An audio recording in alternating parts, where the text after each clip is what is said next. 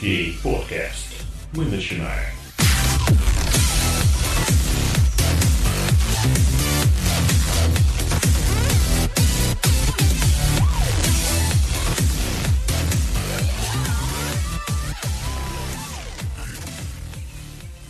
Всем привет! Итак, мы сегодня будем говорить про про хихи критикал. Вообще рабочее название подкаста про факапы, но мы решили, что это не очень хорошее слово. Поговорим на конкретных примерах. Ну и, естественно, от вас мы тоже ждем примеры, жалобы, что у вас было плохого в жизни, потому что все мы знаем, что разработка, тестирование программного обеспечения это боль, слезы и вообще все очень плохо.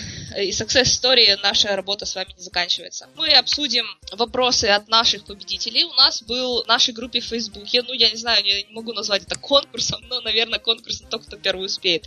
А, у нас были э, ребята, которые стали нашими 128, 256 и 512 подписчиком в Фейсбуке. И лайкарем. Мы... Лайкарем. Да. Ей, лайкарем. Лайкарем лайканом в Фейсбуке, и, в общем-то, мы дали им возможность задать нам какой-то вопрос, который мы озвучим в прямом эфире. И один из вопросов мы, мы сегодня на один из вопросов ответим. Ну и дальше все как обычно. А, рубрики, новости, плачи, последние писки и так далее. А, сегодня мы, кто будет всем вот этим заниматься, это тестировщики и даже один разработчик. А, все вы знаете, наверное, меня, Татьяну Зинченко. Кто не знает, стыд вам и позор. В общем-то, я тестировщик э, с сколько-то там лет опыта, я, честно, не помню. Надо как-нибудь посчитать и уже говорить правду, потому что я всегда говорю, что я не помню. И в моей жизни было не очень много вот таких вот прям факапов, но они были. А, с нами еще, со мной, вернее, еще Андрей Мясников, который тоже расскажет про свои факапы. Ира Винокурова, которая у нас как раз-таки работала когда-то с Атомкой, и она вот расскажет, что все не так хорошо везде, в принципе. И мы даже затащили к себе одного разработчика, это Владимир Дорошенко, и он нам расскажет тоже про себя немножко и про то, какие факапы были у него. Но начнем с представления. Андрюша, расскажи про себя немножко. Всем привет. Э, меня зовут Андрей Мясников. Э, в тестировании чуть больше шести лет прошел путь от младшего тестировщика до тимлида и сейчас тружусь э, на должности senior QA в компании Viacode в Минске. Не знаю даже, что добавить. Ну, в отличие от всех здесь присутствующих, я сильно большие критикалы в продакшн не пропускал, поэтому расскажу о тех, которые удалось предотвратить, и тех, которые показались мне забавными и могли бы нанести, наверное, действительно сильный и ощутимый финансовый урон компаниям, в которых я работал. Но не буду акцентировать на себе внимание. Хочу представить Ирину. Ирина, расскажи о себе. А, да, всем привет. В отличие от Андрея и от Тани, я точно помню, сколько лет я работаю, и даже по месяцам это 7 лет и 2 месяца я работаю тестировщиком. А работала в офисах, работала а, на атомной станции, писала программы, точнее проверяла, а сейчас уже почти три года я счастливый фрилансер-тестировщик, и, естественно, у меня были баги. Эти баги иногда находились не мной, они даже иногда находились при показе, а иногда даже баги, которые мы считали совершенно минорными, вызывали большую-большую головную боль у заказчика, и потом они этой головной болью очень дол- хорошо с нами делились. Об этом я тоже хочу рассказать и, наверное, поделиться. И, наверное, Владимир. Привет всем, а, я Владимир Дорошенко, я программист, больше 10 лет, будем так говорить. Занимаюсь программированием, а, разработкой в основном веб-ориентированных приложений. Ну и, конечно же, я был замечен на всяческих ролях тим лидов, проект менеджеров и тому подобных штук. А, баги в продакшн. Конечно, их было очень много. Не скажу, что это были очень какие-то критичные вещи, связанные там, с финансовыми проблемами компаний. В целом, на самом деле, разработчики практически всегда знают о своих багах, которые они деплоят на продакшн, поэтому а, встреча с ними чаще не является чем-то внезапным и таким... Э, ну, чаще в основном это были бывают смешные вещи, о которых я немножко расскажу в дальнейшем. И вот он срыв покровов. Разработчики знают о багах, но молчат. Это заговор, я всегда об этом говорил. Да-да-да, я, кстати, могу даже пример привести такого заговора. У нас как-то были разработчики, которые специально, ну я еще была джуниор-тестировщиком и не умела бить правильно, но у нас были такие разработчики, которые специально оставляли баги в проекте, а потом смотрели, найдет ли их тестировщик или нет. Вот, было грустно, конечно, но, но такое Негодяй. было. А какая была цель? Зачем они это делали? Э, ну, понимаешь, это было в те мохнатые времена, когда разработчики еще не очень дружили с тестировщиками, и, ну, цель была, сама понимаешь, какая. Наверное, понимаешь. Ну, это самоутверждение, агрессия как метод знакомства. Это ужасно, да. А давайте лучше послушаем Иру, потому что она работала в Росатоме, и вот, собственно, первая часть нашего э, подкаста, рабочего названия, это как раз вот про Иру. Ну, вот так вот, сразу на меня. Признаюсь честно, это была, наверное, даже не совсем моя вина, потому что в тот момент я была еще действительно совсем юным тестировщиком, и я тогда только открыла для себя мир э, сайта Software Testing и стала читать все материалы. И мы писали программу для Курской атомной станции. На самом деле вы ничего не бойтесь, а на сами реакторы я не тестировала. Так что Погодите, этим... то есть реакторы не тестировались? Боженьки. Даже, да, даже тобой? Даже мной реакторы не тестировались. Есть, э, на самом деле это все были программы для э, работы именно уже с поступившими данными от реакторов для анализа, либо для... Это был какой-то информационный портал для распределения поступающих отходов, если мы говорим о производстве «Маяк», то у нас есть на Урале завод, где хранятся все эти атомные отходы. С ним будет тоже связана одна из интересных историй, но пока мы говорим про Курскую атомную станцию, мы писали для нее программу, которая помогает распределять атомные отходы на уничтожение. Там у них какие-то свои темы, и я как раз тогда помню, только-только начиталась а, Алексея Баранцева о тестировании границ полей и вот этого всего, и я протестировала форму ввода данных просто и в хост, и в гриву. А там были введены и инъекции, и были введены минимальные и максимальные значения. Я протестировала, протестировала все, кроме пустых полей. И когда программа уже была готова, уже была собрана коробка, в Министерстве атомной энергетики было собрано большое совещание по поводу того, что какой, какая моя фирма молодец, вот мы успели все в срок, а для моей фирмы это было так удивительно, скажем, успевать в срок, потому что очень министерские люди любили на две недели до сдачи сказать, что им надо совершенно все другое. Ну, а обычная ситуация, ничего нового. И при показе, когда открыли эту форму, а, люди сказали, да, нам все понятно, форму закрывайте. И ее закрыли не по нажатию крестиком, либо отмены, ее нажали, закрыли нажатием кнопочки ОК. А там был необработанный нул референс, который радостно завалил это все на показе на больших экранах а, при при, в присутствии очень-очень важных людей, как мне потом говорили, там все бледнели, краснели, а быстренько все перезапустили, стали как-то сглаживать ситуацию, говоря, что это только прототип, хотя до этого минут 10 назад они говорили, что все, программа готова на установку. В общем, Я в таких как... случаях на анекдоты соскакиваю. Ну, понимаешь, меня там не было, меня вообще не брали в командировки тогда, потому что я была единственным тестировщиком на тот момент в фирме. Я туда пришла, в принципе, строить отдел. И это был такой проект, скажем, мой первый серьезный в той фирме. А до этого у меня опыта было полтора года, и там проекты были, ну, что-то типа интернет-магазинов и всего остального. Причем ребята видели, что баги я действительно находила, и находила хорошие. Но когда приехал начальник отдела, который присутствовал там же на совещании, на показе, он спросил, Ира, ты делаешь правильно, ты делаешь все хорошо, но давай какие-то простые вещи ты тоже будешь проверять. Я тогда пробежалась по всем формам, которые там были, и действительно они все формы, они радостно падали, если пытался сохранить пустое значение. Почему я не проверила пустое значение? Для меня до сих пор, если честно, загадка. И это такая черная метка в моей биографии. И теперь я первым делом, вот уже это было в 2000 2009 году, в 2010 году это было, и я до сих пор первым делом я проверяю именно закрытую ну, сохранение пустых значений в любой форме. Ой, Ира, позволишь тебя попробовать э, э, реабилитировать и оправдать вот сейчас вот онлайн?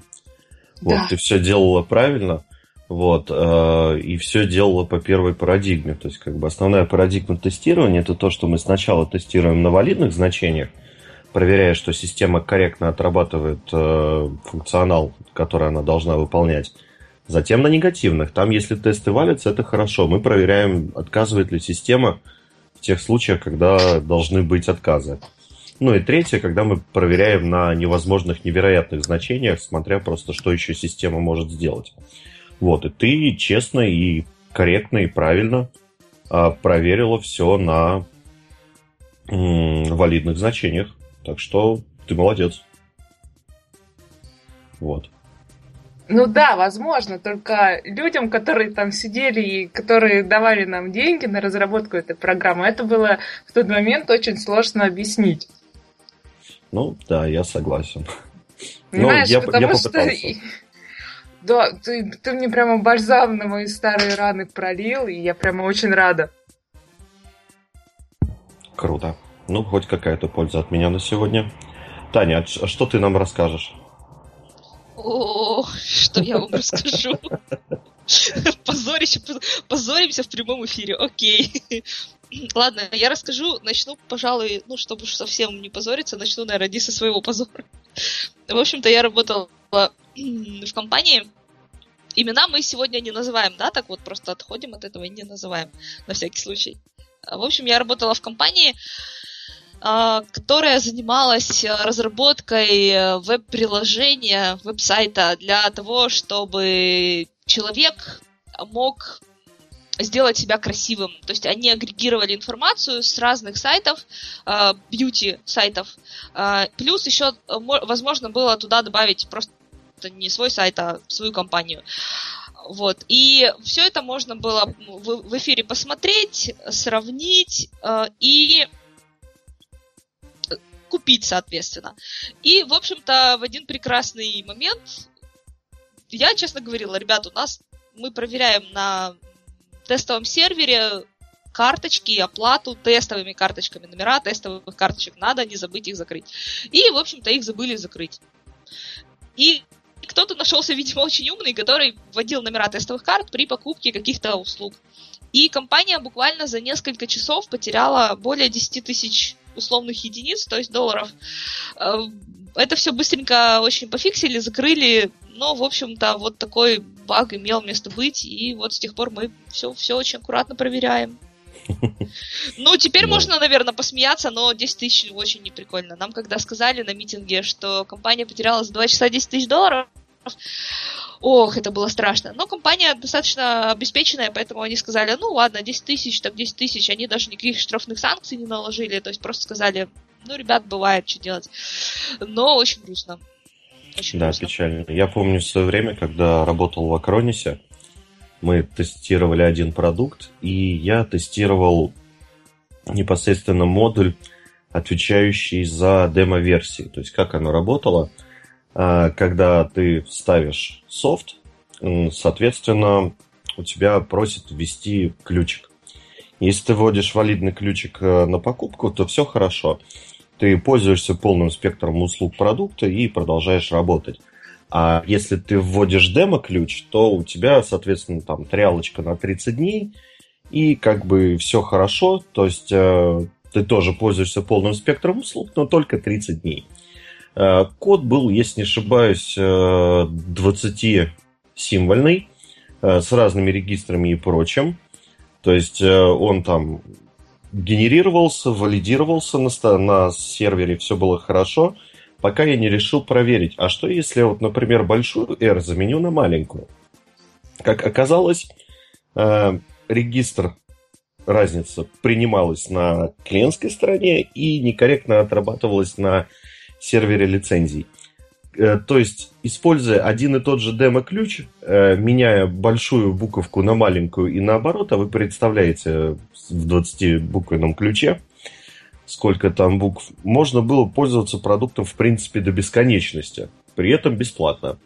Ну, по счастью, удалось найти. Как я уже говорил, я такие штуки в продакшн не пропускал. Зачем, зачем ты это нашел? Не, ну это было еще старое, это поправили, вот. Меня даже похвалили, я еще был джуниором тогда. Вот, но было очень здорово, удалось найти, удалось предотвратить. Все были очень рады. Вот, так что как-то так. Кто следующий будет точно, говорить о своем Точно победе? все были рады, Андрей, вот, вот скажи правду, точно все были рады. Ну да, а кто... В смысле, я не понял вопрос. А какой был вопрос? Не было вопроса, тебе показалось. Да не, ну все были рады, мы же все-таки все делаем одно дело, так что... Ну, возможно, не рады были программисты, которым надо было это дело исправлять. Вот, ну, по крайней мере, хорошо, что это не дошло до релиз кандидата. Хотя было довольно близко. Вот. Э, кто у нас следующий? А, Владимир. Да, ну давайте, давайте, может, я да, разбавлю ваши суровые, так сказать, истории из тестерского а, сообщества. А, а, как я говорил а, чуть ранее, ну, вот не было у меня в профессиональной карьере каких-то серьезных критикалов, приводивших там Э, атомным взрывом или разрушением или, не знаю, каким-то финансовым потерям. А, вспоминаю смешную историю, это было на заре э, моей карьеры, э, не помню, 2002, 2003 или 2005 год. А, мы занимались разработкой веб-сервиса, веб-сайта для довольно-таки известного одного а, московского лицея. А, и, а, кстати, на тот момент а, у нас, конечно же, бы в компании не было тестировщиков, а, да и вообще на тот момент я не совсем даже имел представление о том, что а, существуют а, тестировщики и что вообще это а, как бы профессия, которая выделяется в отдельную секцию. Понятно, что тестировали своими силами. Э, даже юнит-тестов мы тогда не писали, так, манки тестинг был. Э, но суть не в том. мы как раз закончили разработку э, нового модуля, который отображал преподавателей этого лицея на странице сайта.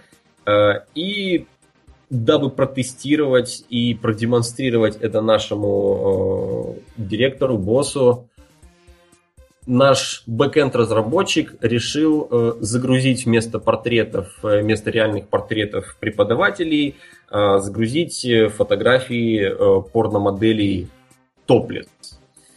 Это э, прекрасно. Да, да, вполне. Пятница удалась. Вполне были красивые женщины без бесспорно, так сказать. Поэтому мы ну, сделали и забыли. И да, кстати говоря, это была пятница, мы уже пошли э, и сто... ушли с работы, я помню, и стояли в магазине в очереди за пивом. И как раз зазвонил телефон нашего бэкенд-разработчика, и там был гневный смс -ка. То есть возвращайтесь назад, э, они все увидели. Понятно, что мы вернулись назад, удалили по-быстрому эту картинку.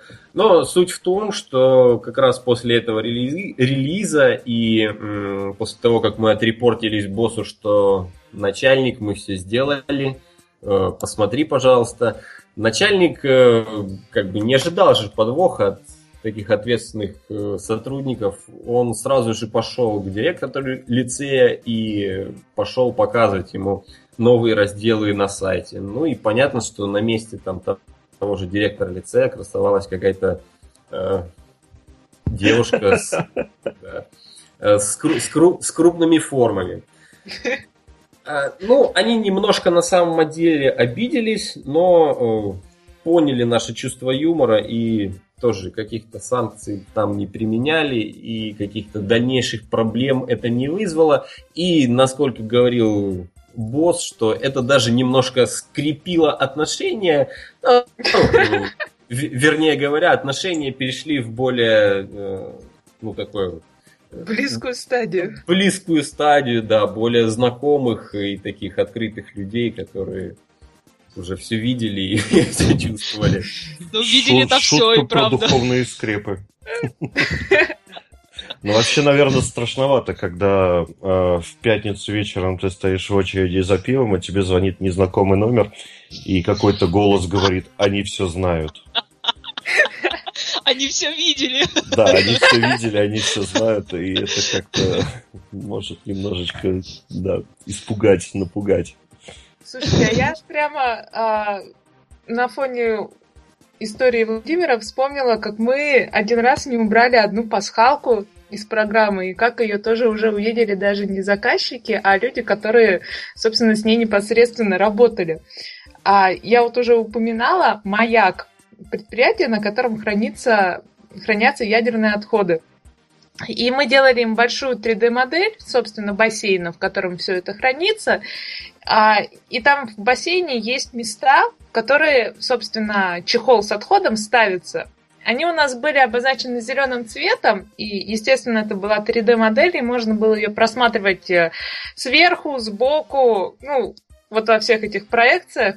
И вот если на нее смотреть сверху, она почему-то одному из разработчиков напомнила поле для игры в есть, Что вот это вот поле, а чехлы, которые стоят, это как раз вот те штучки, которые Пакман должен был собирать. На радостях была заведена задача по поводу сделать Пакмана в, в бассейн. То есть он запускался по кнопке Ctrl-P, и он такой выбегал, большой желтый шар, который действительно все съедал, потом сыто убегал обратно. А я это даже все протестировала, что он съедает все, он убегает, его можно, если что, прервать там кнопкой Escape и всем остальным.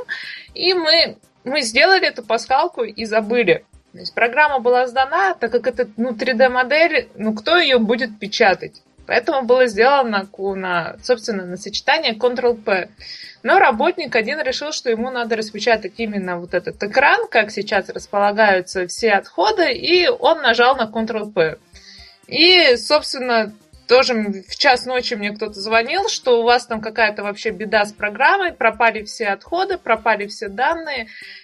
А, это было в воскресенье, то есть утром мы все в понедельник пришли пораньше, Естественно, потому что что там могло пропасть, программа была, наверное, это одна из немногих прям программ, про которую я могу сказать, что я горжусь, что там практически нету багов, а если баги какие-то есть, то их пользователь никогда не увидит.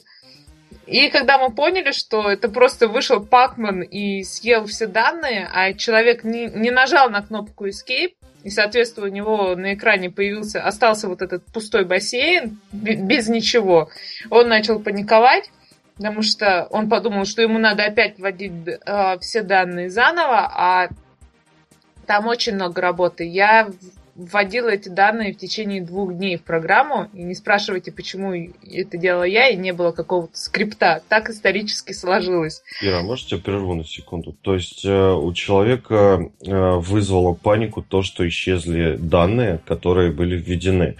Но то, что сожрал их э, желтый человечек, его не смутило. То есть, видимо... Это, это, это было в конце в приписке. Вылез, вылез желтый монстр и все съел. Ну, там... Пользователь никогда так не сделает, это он уже так в голову приходит. Это уже не хихи критикал, это ха-ха критикал. В общем, когда мы разобрались, все нас, конечно, пальчиком нам пожурили, но наш московский офис очень сильно на эту тему тоже смеялся, что, ну, как бы понятно, от мы как раз им, по-моему, высылали это в апреле было, что, что ли вот подсказка как раз к первому апреля она и, и пригодилась. И потом там, там все объяснили, все стало хорошо, но вот этот вот действительно леденящий душу звонок, у вас все упало, и там вообще все плохо ночью, это да, это доставляет. Кстати, действительно интересно. А, тестирование пасхалок. А, там как бы вот если есть пасхалка, и в ней баг, который находит заказчик, а, считается ли это там косяком? Тестеров и всего прочего. Блин, очень интересно, я думаю, очень хорошее поле для разговора. Вот, но тем не менее. В конце концов, пасхалка это же тоже функционал, но он, по идее, не предусмотренной спецификацией, так? Ну, вообще да, я же говорю, у нас была заведена задача, было списано время и на тестирование, и на разработку, и все было как действительно серьезная задача по функционалу. Но больше мы пасхалок не делали. Как-то нам стало. Да, я почему-то вспомнил э, одну историю, которая со мной случилась, когда я работал в компании Новый мир на проекте rustoria.ru. Очень, кстати, клевый портал. Ну, не на правах пиара, а на правах так, серии. Там я приложил к этому руку. Вот. Э, у нас был редизайн, и была примерно такая концепция. Если пользователь заходит э, из обычного браузера, ему выдается стандартная версия. Если он заходит с мобильного телефона, то есть с какого-то гаджета, ему, соответственно, под его гаджет выдается мобильная версия. Вот. Можно было пытаться это все эмулировать, но, в общем-то, было лень. И в какой-то прекрасный момент, когда надо выпускаться, все хорошо – Задеплоились, обновились, заходим, пустой экран. То есть вместо всей там радостной благодати, которая должна появиться на сайте, реально пустой экран. Смотрим, все в порядке, тестирую. Говорю, да вот же, ну тестировал, смотрел вот этими вот руками. Нормально же общались, все хорошо было. Вот, посмотрели, протестировали на staging сервере, действительно хорошо. Льем на production, такая же фигня. Оказалось, а, сайт ломался, если кто-то из первых, то есть если первый посетитель, первый посетитель заходил на него с мобильного устройства. Соответственно, весь сайт становился каким-то мобильным, э, какие-то появлялись там взаимопротиворечащие параметры, или как там на лурке говорят, или где там еще. Вот. Э, но мы такие думаем, ну не может же постоянно, чтобы так было, чтобы вот кто-то там с мобильного заходил, дело, наверное, в другом. Начали исследовать, кое-что поправили, в итоге все было хорошо. Потом уже, анализируя, я понял, что вот эту вот свинку нам подкладывал DevLead. Потому что каждый раз, когда я орал «залили», он такой «ага» и залезал с мобилы. Вот. В общем-то, да, вот такая вот прозрачность проекта была. Вот. Ну, как бы хорошо, что это все разрешилось, все было очень мило. Вот, но это стоило бы нашим инвесторам очень много денег, потому что э, это лилось в пятницу, ну, в лучших традициях. Вот, и, соответственно, народ уже собирался уходить, и тут вдруг мы такое видим, вот такую вот штуку. А тут вдруг вот. тестировщики все сломали. Ну да. Не, ну ты знаешь же, как говорят, что если проект успешен, это заслуга всей команды. Если продукт валится, это вина тестировщика. Ну это очень обидная фраза. Но, между прочим, как бы set but true, такая она и есть. Тестирование это боль и слезы, потому что. Более унижение, а как еще? Конечно. Я вот на фоне твоей истории тоже вспомнила про нашу работу совместную с э, программистом. А, в общем-то, было, было совсем-совсем на заре моей тестерской карьеры. Я еще была джуниор-тестировщиком, и это был самый-самый первый мой проект, и я, наверное, поэтому так хорошо оттуда все баги помню, вот прям почти, наверное, каждую. И был у нас такой, про... был у нас такой клиент на этом проекте, очень придирчивый к юзабилити. Я, наверное, вот именно поэтому э, достаточно долгое время потратила на изучение этого всего, на чтение всяческих книг и тому подобное. Ну, неважно. В общем-то, прислали они нам макет, в котором Uh, у нас uh, на проекте можно было себе скачать uh, в PDF-формате отчет. И, в общем-то, они прислали нам документ, в котором было показано, как этот отчет должен выглядеть. Вплоть до того, а, какие, какой цвет должен быть где, какое количество пикселей должно быть между строками, от этого логотипчика до вот этого, и все такое прочее. Вот все, все, все, вот и мы сидели, я в первый раз тогда увидела линейку, который, э, инструмент, который называется линейка. В первый раз тогда увидела инструмент, который не Photoshop, но который можно смотреть цвет, то есть пипеточка, да, еще такая, которую можно смотреть цвет. И, в общем-то, я тестирую то, что мне э, дал программист. У меня ничего не получается. Количество пикселей не совпадает, цвет какой-то тоже вот кривоватый, отдаю на доработку. Мне его через полдня возвращают опять, все хорошо. Опять тестирую, опять не совпадает. Опять возвращаю на доработку. И, в общем, так мы кидались, кидались с программистом этим багом до тех пор, пока не пришел Дефлит, взял программиста, пришел ко мне и говорит, показывай, что у тебя не работает. Я им открываю, как нормальная. А Adobe Reader, потому что у нас конкретно сказано, что читаться должно вот именно вот этим PDF-ридером. И показываю, вот тут не работает, вот тут не работает. И в момент, когда я это открываю, разработчик говорит, а, а я же Foxit использую. То есть мы вот кидались, наверное, дней 5 этим багом. По итоге выяснилось, что я-то смотрю там, где надо, а ему удобнее Foxit Reader, поэтому он смотрит Foxit. И там он под Foxit уже все заточил, у него в Foxit все нормально. А в нормальном ридере не работает. Ну, в смысле, в нормальном, в том, что, в том, который нужен был. Так мы и выяснили, что разные PDF-ридеры используют разные... Отображают, короче, странички по-разному. На самом деле, они не все одинаково отображают. Это грустно до сих пор. Ну да, это печально, когда программисты начинают использовать, ну, подменять своим environment, э, environment заказчика. Вот, это становится очень грустно, потому что вроде как все работает, и да, все действительно работает, но, блин, надо же смотреть и спецификацию. Кстати, интересно комментарии разработчика к данному случаю. Владимир, есть что-нибудь, какие-нибудь э, комментарии? Зачем вы это делаете? Признайтесь в прямом эфире. Сейчас будешь за всех. Отдуваться здесь, да. Ну, а, понимаете, что как бы, я всегда говорю это тестировщикам и всегда говорю э, программистам, что наличие или отсутствие багов или там э, четкость э, реализации каких-то определенных требований полностью зависит от э, мотивированности сотрудника. Противное, заезженное, измазанное слово, да, но все-таки так и есть. То есть, если человеку наплевать, то он будет игнорировать некоторые требования. То есть, если человеку наплевать, то он не будет э, тестировать вещь, которую он, допустим, в бактрекере закрывает э, как solved и передает на тестирование и совершенно не тестируя его там где-то. То есть команда, которая ну, как бы не понимает, что необходимо а, вот, э, тестировать э, в, на environment, которые приближены к продакшену, а, то ну, как бы, ничего у них не будет. Ну, то есть, наверное, этот сотрудник был не мотивирован, наверное, он может быть, не очень любит свою работу и не заинтересован в том, чтобы делать э, эту работу качественно. Очень сложный вопрос. Мне кажется, это больше уже относится к философии, психологии, там, работы и тому подобное. Ну да, это больше по коммуникации. Почему-то вспомнилась э, старая поговорка, что хуже дурака может быть только замотивированный дурак.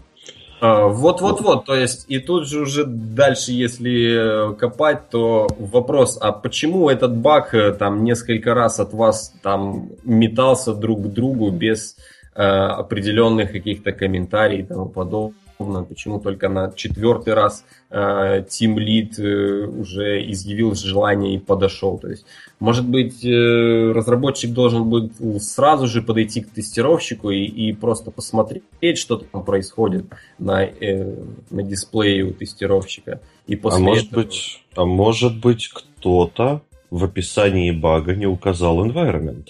Возможно, Таня? возможно. Таня. Таня. Кто-то прикладывал скриншоты. Погоди, скриншот это скриншот, а environment? Ну я же была молодой тестировщик, неопытный. Ну что вы меня позорите в прямом эфире? Давай, коронная. Ой, все. себя позорим. Ой, Да, всё. у нас, у нас формат Не, эфира правда. такой позорится. Правда, правда, не указывала environment, теперь указываю. Вот если я считаю теперь, что environment нужен, э, ну, то есть если я тестирую веб-сайт, да, и понятно, что я тестирую его на компьютере, и э, как бы, ну, что еще можно сказать, то нет. А если я знаю, что вот это баг, баг у меня точно на мобильном устройстве, то, естественно, я указываю весь environment.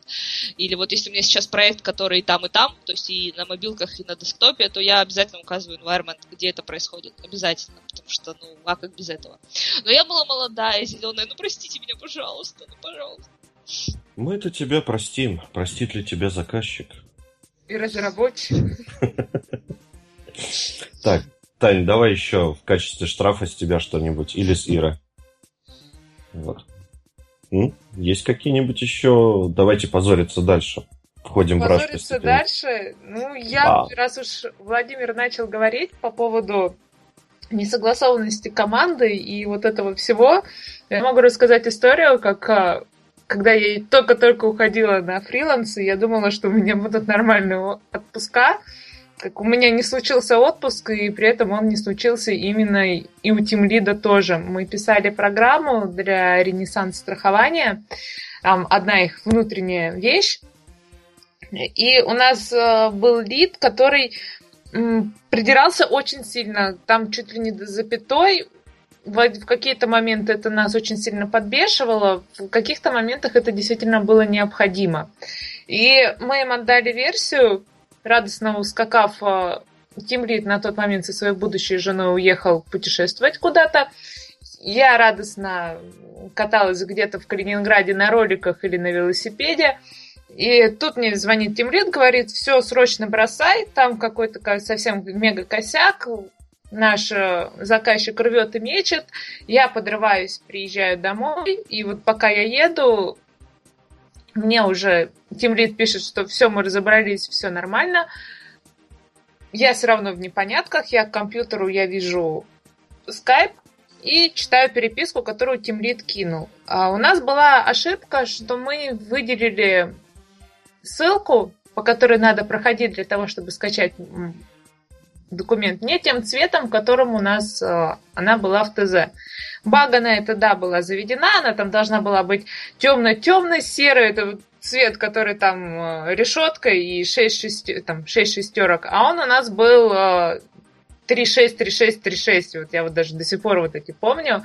А, и, в принципе, она выделялась, но она выделялась плохо. Соответственно, так как у нас было еще куча всего, что править, бага была заведена, она была заведена с низким приоритетом и низким э, со- совсем низким, что там может быть. И мы отправили, сказав, что в программе есть такие-то, такие-то ошибки, мы о них знаем, мы их будем исправлять. И все уехали, и у нас заказчик начал тестировать, а у него на экране, почему-то конкретно у него, у него была так цветовая схема настроена, что он эту ссылку вообще не видел. То есть он начал звонить, а это было очень важно, чтобы можно было скачать документ. Он начал всем звонить, что почему вы закрыли эту задачу, почему вы у нас за нее стребовали денег, почему вы не сказали, что она не, ре- не реализована. То есть он это все высказывает Тимлиду. Тимлид, естественно, думает, что я как-то так протестировала, что там, видимо, то ли ссылка битая, то ли пустая, то ли скачивается вообще что-то не то, там данные не динамические, может, там какие-то тестовые данные. Он начинает звонить сюда, все. А он в этот момент с будущей женой был в ресторане, там он, походу, чуть ли не собирался предложение, на самом деле, делать, и тут вот зв- звонок отвлек. И когда вот это вот все выяснилось, мы все были очень злыми, потому что мы поняли, что ни отпуска, ничего у нас не получится с таким тимлидом. А, но вот эта вот несогласованность, она прям тогда мы очень поняли, что надо чуть ли вот действительно не до запятой и моменты проговаривать просто все. Вот все, какие есть. Вопрос, но если вам действительно надо было сделать ссылку там с шестью шестерками по клику, почему сделали 3.6, 3.6, 3.6? Слушай, это делал... Я, это, ну, это было относительно недавно, и это делал разработчик, с которым мы потом просто прекратили работу, потому что ну, не сложилось. Он художник, он так видел. Соответственно, ага. соответственно, эта бага была заведена. На тот момент мы с разработчиком уже распрощались, а все мы решили, что мы отдохнем. И, естественно, этот цвет мы поправим потом. Но все-таки это всего лишь цвет. Главное, что скачиваются данные, и файл не, не битый, и в файле есть все, что надо пользователю. И, в принципе, ну да, не такая заметная, но все-таки заметная. Но вот цветовая схема нас подвела немножечко. Да, печалька. Печалька, печалька. Вообще я смотрю, что очень много вот сегодня, судя по эфиру и вообще, очень много таких э, вещей, которые кажутся критикалами э, заказчику и пользователям, это какие-то UI штуки. То есть пусть там, я не знаю, половина функционала не работает, ничего не работает, это нормально. Но вот то, что ссылочка другого цвета, это непростительная безответственность. А на самом деле, Андрей, так и есть. Вот я сейчас, Таня со мной согласится, особенно если это касается того, что работает под мобильное приложение. Пользователь с большим удовольствием скачает какую-то красивую программку, пусть мне даже все работает не так, как ему надо, чем он скачает что-то громоздкое, некрасивое, но при этом работающее абсолютно хорошо. Ну, я согласен. Касательно веба и мобильных аппликаций, может быть и так, но, на мой взгляд, все-таки да, для десктопа такое не сгодится. Потому что десктопные решения, как правило, качают для решения, э, прошу прощения за каламбур, какой-то, да, конкретной проблемы, вот, или для выполнения конкретной задачи. А то, что там она уже будет, э, там, не знаю, в каком-то другом цветовом оформлении или будет там подгружаться чуть дольше, это уже вопрос э, конкретной юзабилити и, в частности, э, выбора между конкурентными аналогами данной программы. Знаешь, можно, к примеру, вспомнить э, все банковское ПО. У них же UI вообще страшный. Он неудобный. Я думаю, что слова банковское ПО и UI вообще в одном предложении ставить нельзя. Ну, прости, пожалуйста. И уж тем более слово удобный, да. То есть, но при этом оно же, если брать по функциям, оно выполняет все свои функции, оно офигеть какое безопасное. Угу. Ну да, тут что называется, кто на что учился. Я вот. можно сейчас порву шаблоны? Давай. Да. У меня, у меня очень удобный онлайн-банкинг, при том он на так мы говорим устройстве. не то, что для пользователя. Вот, к примеру, я пользуюсь тоже Третье по величине банком Альфа. Да говори уже, вот. Альфа-банка. Мне очень нравится их э, решение для физических лиц, и мобильное, и веб. Но мне абсолютно не нравится их решение для бизнеса. Потому что, во-первых, там есть баги, э, в котором мой грабардац хочет достать э, биту и пойти к ним в офис как тестировщиком. Как это можно допустить?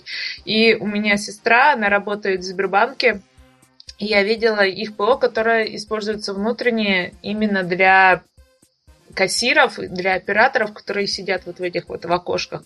Там страх, Тань. Там не то, что для физических лиц, которые вот как мы с тобой. Если всего, брать... всего одно предложение. Uh, у меня был человек, который писал ТЗ и путал тся и тся. Как, как, как, как ты с ним общался? Убивать, убивать, убивать. Очень хотелось, очень хотелось убивать. Да. Андрей, я никогда не думала, что у тебя такая выдержка. Ну да. Вот, кстати, у нас в чатике тоже Альфа-банк хвалят, но так как реклама не проплачена, то вы можете им совершенно спокойно не пользоваться. Блин, а я думал, мне заплатят. Кстати, мы сегодня уже столько разных компаний там порекомендовали, вот. Можете знать теперь, что в этих компаниях... Работники компаний. Да, то есть в, в, в этих компаниях работали профессионалы, так что им можно доверять, я думаю. Надеюсь. Ну, уверен. Думаю, надеюсь, уверен. Ну, да. Поэтому виноваты не мы вот всегда. Я могу рассказать про баг, еще который мне очень э, хорошо запомнился, который, ну, не мы виноваты, честно. Вот есть же сторонние приложения, которыми мы пользуемся. Ну, да, сво- при разработке своего ПО, да. И вот у нас был один из проектов, куда разработчик, э, так э, он, одна из функций с э, нашего приложения заключалась в том, что там был чат, и в нем еще подсчитывалось время. Ну, вот примерно как в скайпике, наверное. И разработчик решил, что он сам это делать не будет, хотя на это было выделено время и так далее. Он просто взял э, третье приложение, третье стороннее, стороннее приложение, э, поставил его нам и, в общем-то, отдал на тестирование. Вот а хитрая фиш... жопа, а? Да. Андрей! Это Сережа вырежет. А фишка была в том, что в этом приложении была ошибка. Оно неправильно считало время. У него в минуте было не 60 секунд, а 61. И я, в общем-то, это нашла. И отдала разработчику. Говорю, слушай, тут... А мы что не знали, что это не его приложение. Мы же думали, что он честный. Я ему говорю, слушай, у тебя вот ошибка. Он поправил, отдал мне. Я тестирую, понимаю, что я до времени уже добраться не могу, потому что время перестало считаться вообще. Отдаю ему назад. Ну, завожу, соответственно, баг-блокер. Говорю, время не считается. Вешаю один блокер вот на вот этот первый баг и отдаю ему опять. Говорю, слушай, уже время не считается. Он что-то там поправил, отдает мне. И, в общем-то, я смотрю, а там не то, что время не считается, а полосы с временем вообще нет уже теперь я завожу третий баг-блокер. То есть это на... чем дальше, тем хуже, да? Да, да, да. В общем-то, я не буду описывать каждый баг, тем более, что я их уже не помню, я помню, что их было семь. Семь багов-блокеров на первый. После которого просто, опять же, тот самый дефлит, который... Это был тот же разработчик, который и с uh, Foxy Trader. Но, в общем-то, после этого тот же самый дефлит взял того же самого разработчика и поговорил с ним. И выяснил, что, оказывается, он не писал этот эту штуку с подсчетом времени, он просто ее откуда-то взял. Штука была уже с багом, и пофиксить этот баг он не может. Но он не в состоянии, он не может это сделать. И чем все закончилось? Откатились до пред... Ну, чем у нас все заканчивается? Откатились до предыдущей версии и сказали no issue. Все, то есть мы знаем об этом баге, что у нас в минуте 61 секунда, смиритесь. Вот, такая грустная история. У меня сегодня вот почему-то во второй половине грустной истории. Простите. Погоди, и что, реально смирились? Ну, смирились, ну 61 секунда, ну а что, пофиксить он не может. И так и отдали заказчику и сказали, вы извините, конечно, мы знаем, что тут 61 секунда, но мы ничего сделать не можем с этим. Это вот. как-то не, неправильно. Андрей, а такое бывает. Вот э, у меня же тоже вот есть одна история. Уже, правда, связанная с Ленинградской атомной станцией. Питер, привет. Я там тоже тестила.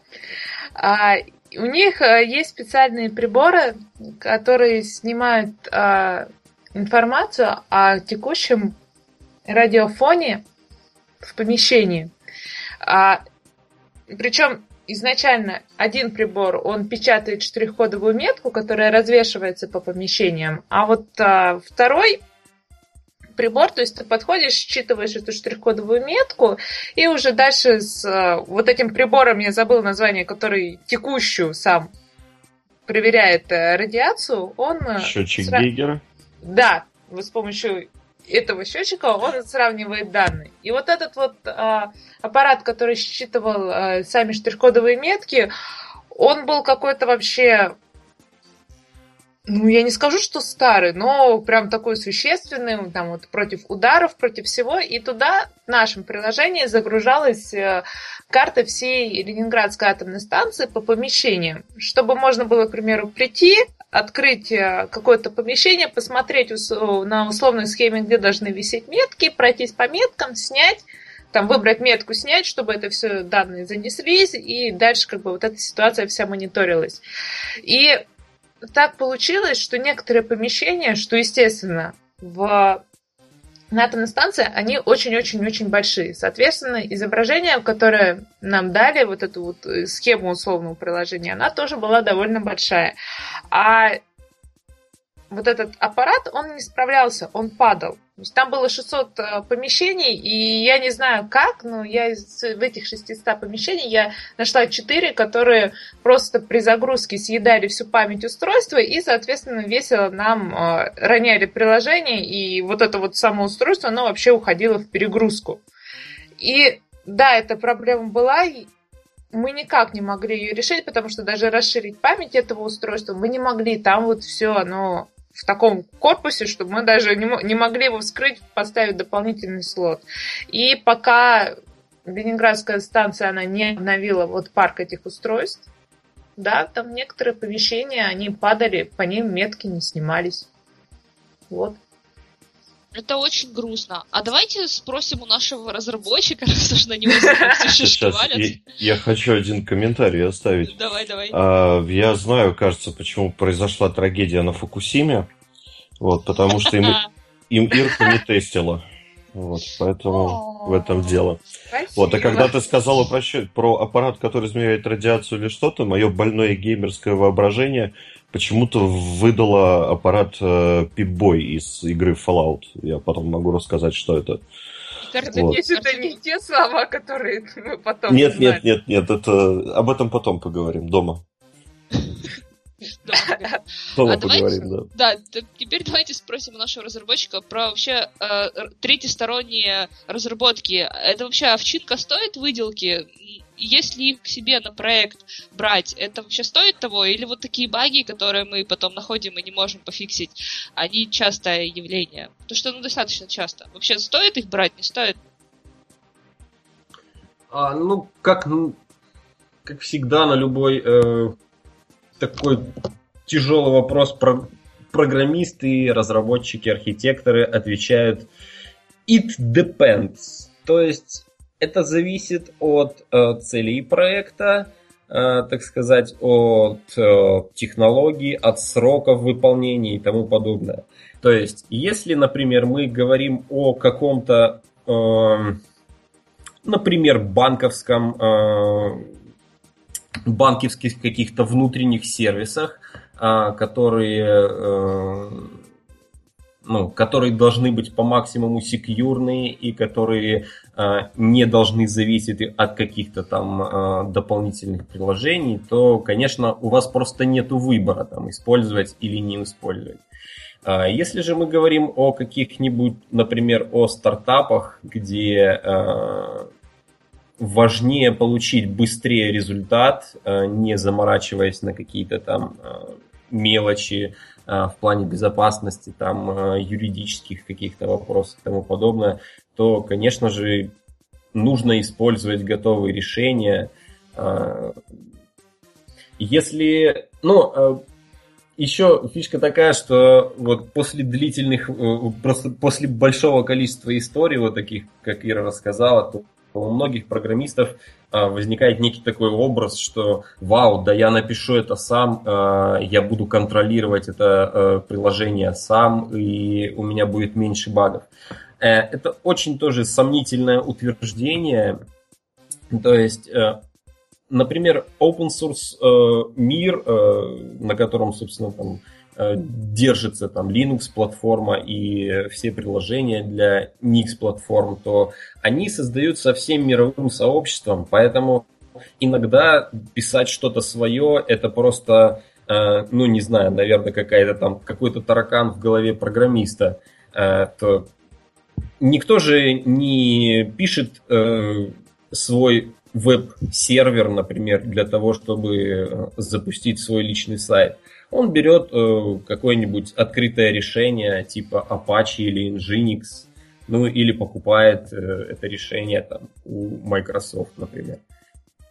То есть зависит от большого количества факторов. Э, ну, я лично всегда являюсь сторонником обмена, так сказать, опытом, обменом application ов, обменом кода и считаю, что э, лучше тщательно присмотреться и протестировать уже готовое решение, чем э, тратить месяцы э, и деньги инвесторов, э, нервы product owner ов на то, чтобы написать какую-то свою э, костылину, которая не факт, что будет работать лучше.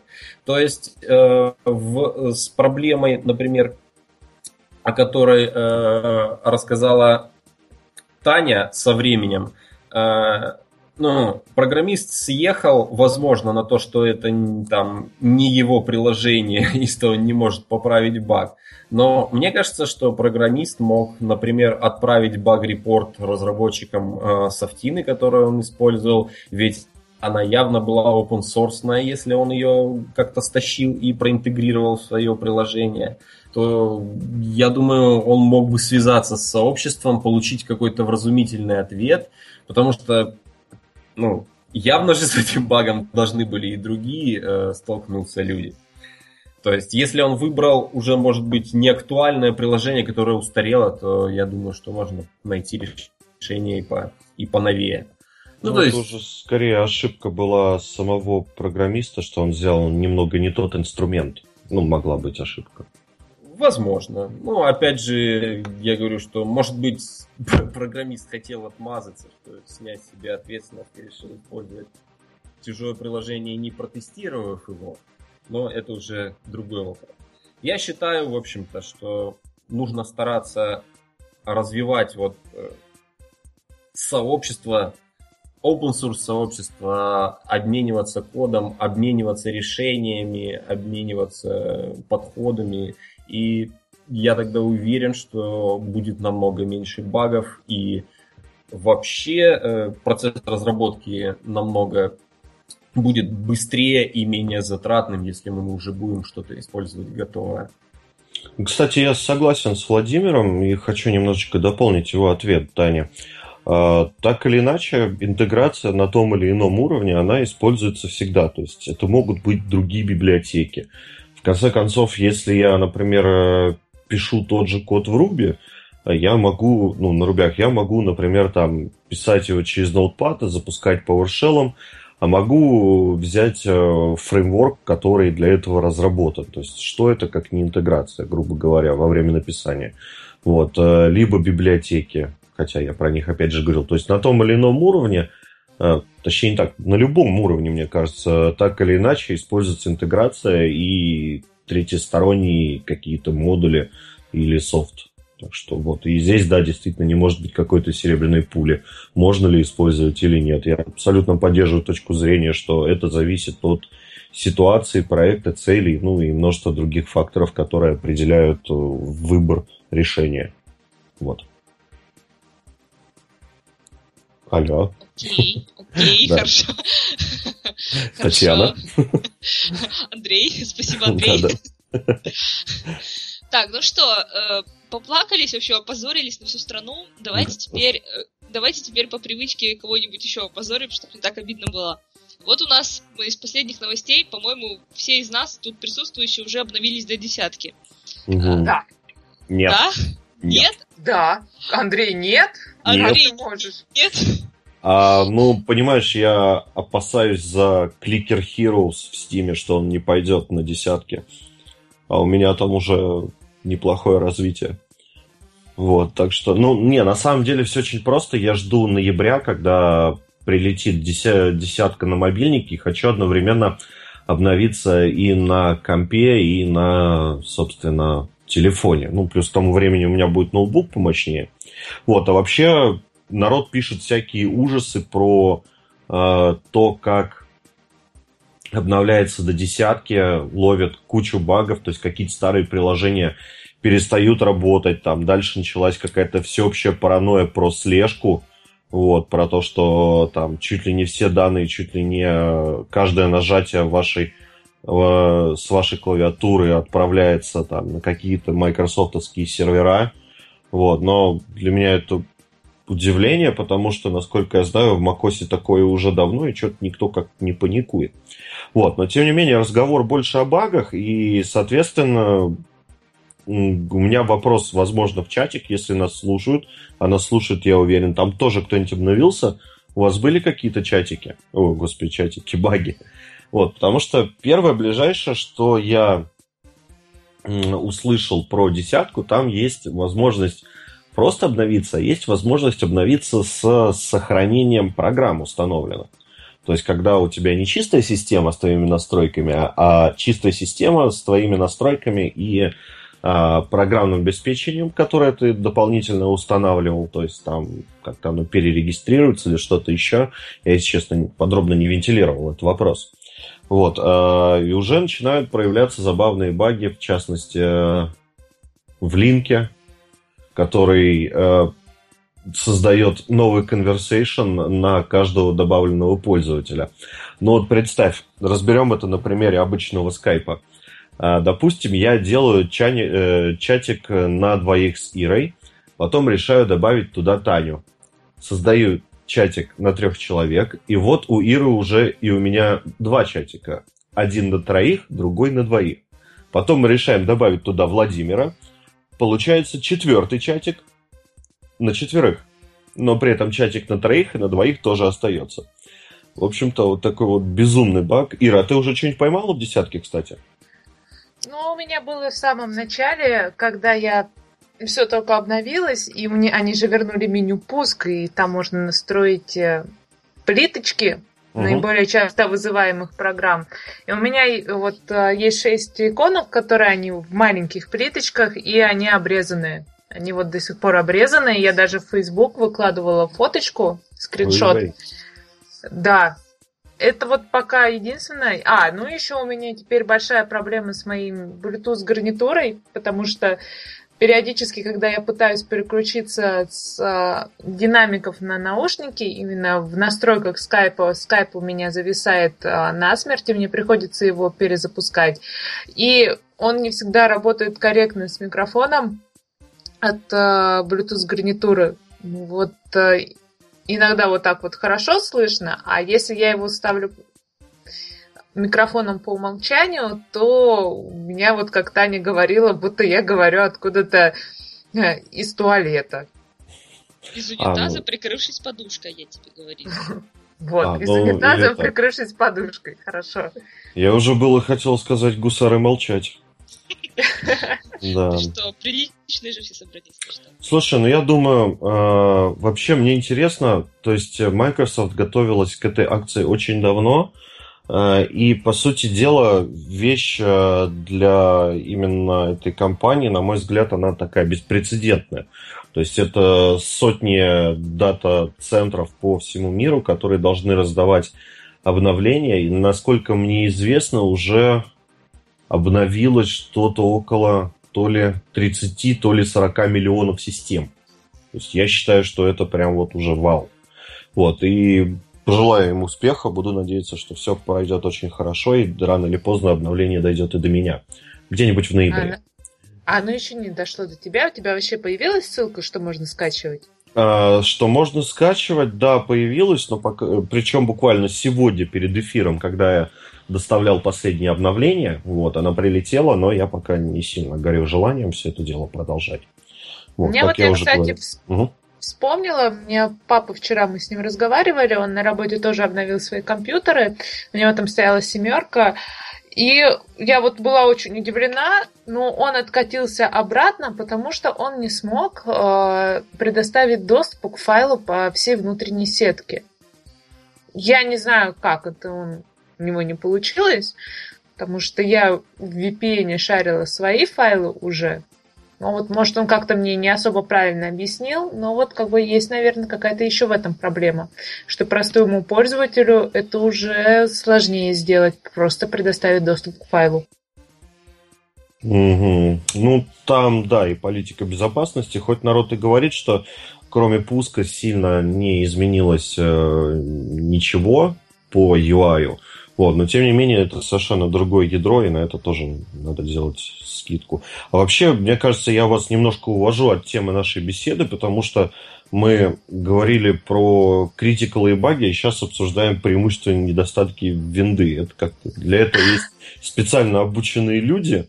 Вот, поэтому я предлагаю вообще перейти к нашему вопросу от слушателя, а потом перейти к нашим привычным рубрикам. Что скажете? А давайте сначала, давайте сначала обсудим еще вообще вот мы просто поговорили про баги, поплакались, попозорились, и этот позор еще и выложит потом. А, О, давайте боже. поговорим, можно ли было это преду... Э, как-то предусмотреть, и можно ли вообще э, нам, тестировщикам или там отдельным программистам повлиять на, на что-то вообще? Кто вообще может на это все влиять? Потому что вот есть конкретный, конкретный пример, да, где-то пару месяцев назад была информация о том, что на орбите завис спутник из-за бага, о котором все знали. Все знали, то есть э, был проект э, Light Sail, который был на Кикстартере. Он на Кикстартере собрал в 4 раза больше денег, чем э, изначально планировали. То есть это это LightSail это первый космический аппарат на солнечном парусе, который был разработан группой инженеров из разных компаний, и они объединились в одну команду. Таким, ну, может, знаете, есть такой Билл Най, актер. В общем, оказалось, что он еще и инженер, и, в общем, он их всех объединил, они сделали вот этот э, Light Sail. И на полученные деньги, так как собрали 4 раза больше, построили два спутника, и вот как раз-таки где-то вот несколько месяцев назад один из них запустили. Э, спутник вы, вышел на орбиту, но в какой-то момент он просто замолчал. Все. То есть э, каждые 15 минут он передавал пакет с данными о своем состоянии на Землю и одновременно с этим записывал их локально в, э, в CSV файл. И за два дня весь вот этот файл занял все свободное место на 32 мегабайтном диске и системе тема просто повисла. Ну, там Linux, и... по-моему, был, да? Э, да, там был Linux, но самое интересное, что все знали об этом дефекте, э, выпустили фикс, но при этом, как у нас часто бывает, да, фикс выпустили, но ПО не обновили. И баг, соответственно, в спутнике остался. Э, вот то есть вот этот пример явно конкретно показывает, что тестир...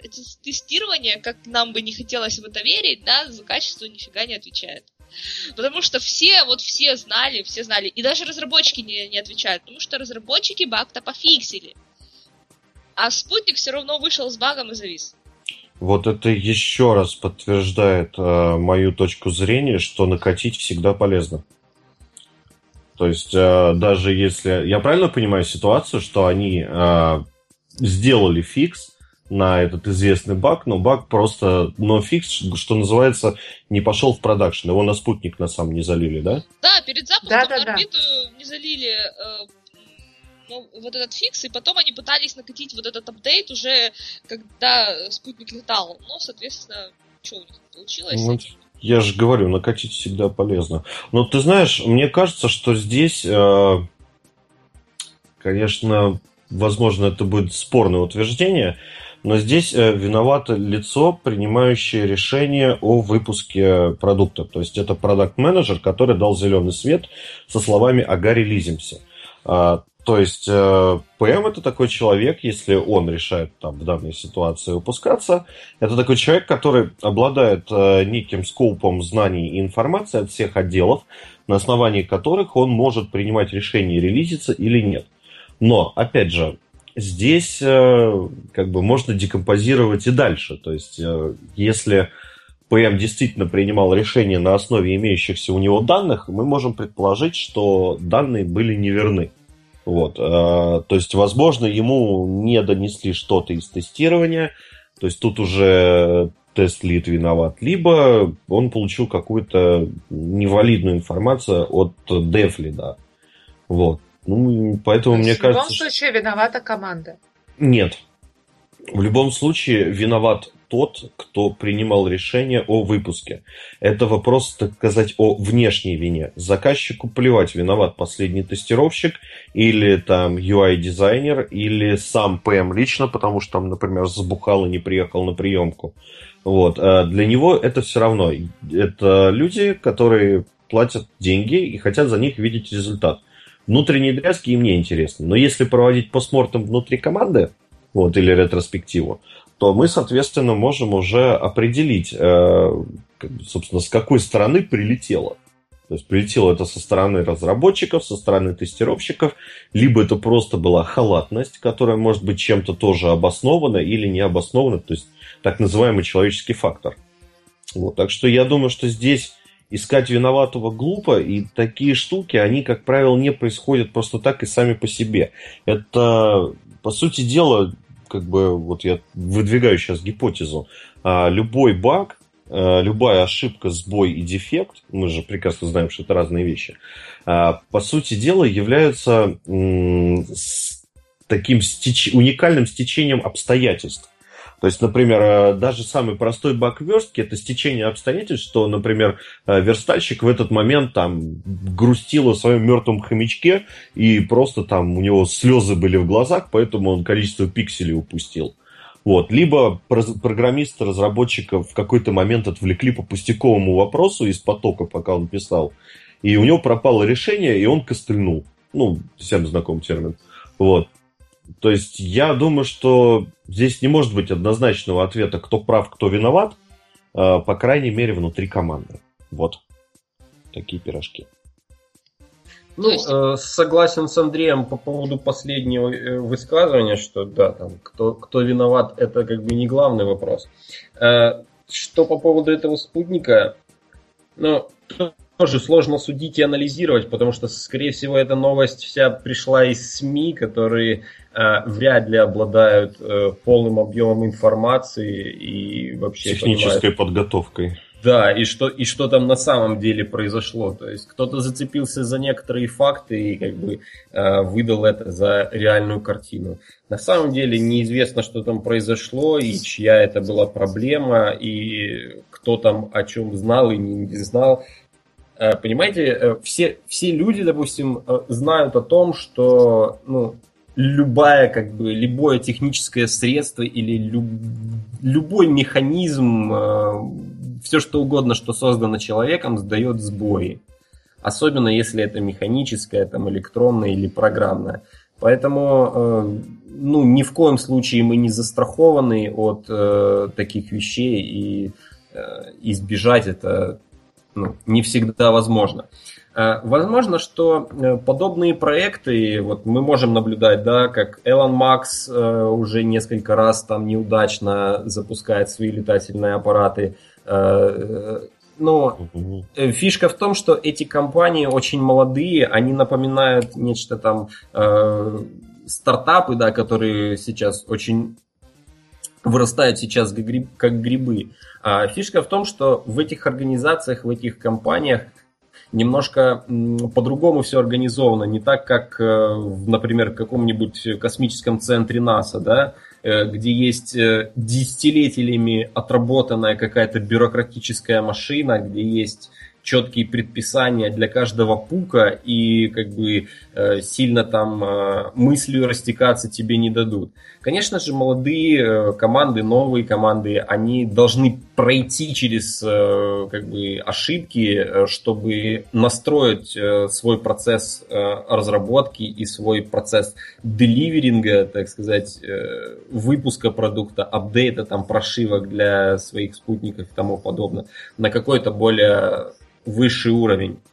И э, что еще, что э, вот эти молодые компании, которые делают ошибки, которые, э, ну, и не, вс- не всем это всегда нравится, кто-то начинает там злорадствовать, кто-то хихикать, что ах-ах-ах, все знали и не выпустили баг. Но на самом деле э, эти компании, не обремененные э, оковами гос, гос, гос аппарата и всяческих вот этих бюрократических штук, они э, делают технический прорыв, они делают ну, как бы, продукты лучшими, они делают, как бы, они меняют наш взгляд на мир и делают этот мир лучше. Они Поэтому... смелые. А, они смелые, да, а смелость, как вы понимаете, она, ну, частенько... Города берет. Иногда наказуемо, да, иногда она берет города, но в основном все смелые, они в шишках, потому что, ну как, не ударишься, не, не познаешь, да, что такое боли и всякое такое. Поэтому ошибки надо делать э, и, и можно даже пропустить какой-то баг, чтобы потом все знали, как это плохо. Ну, это вообще, да, плохую я вещь сказал, что... Ну да, 800 тысяч долларов, как бы, это слишком круто для урока.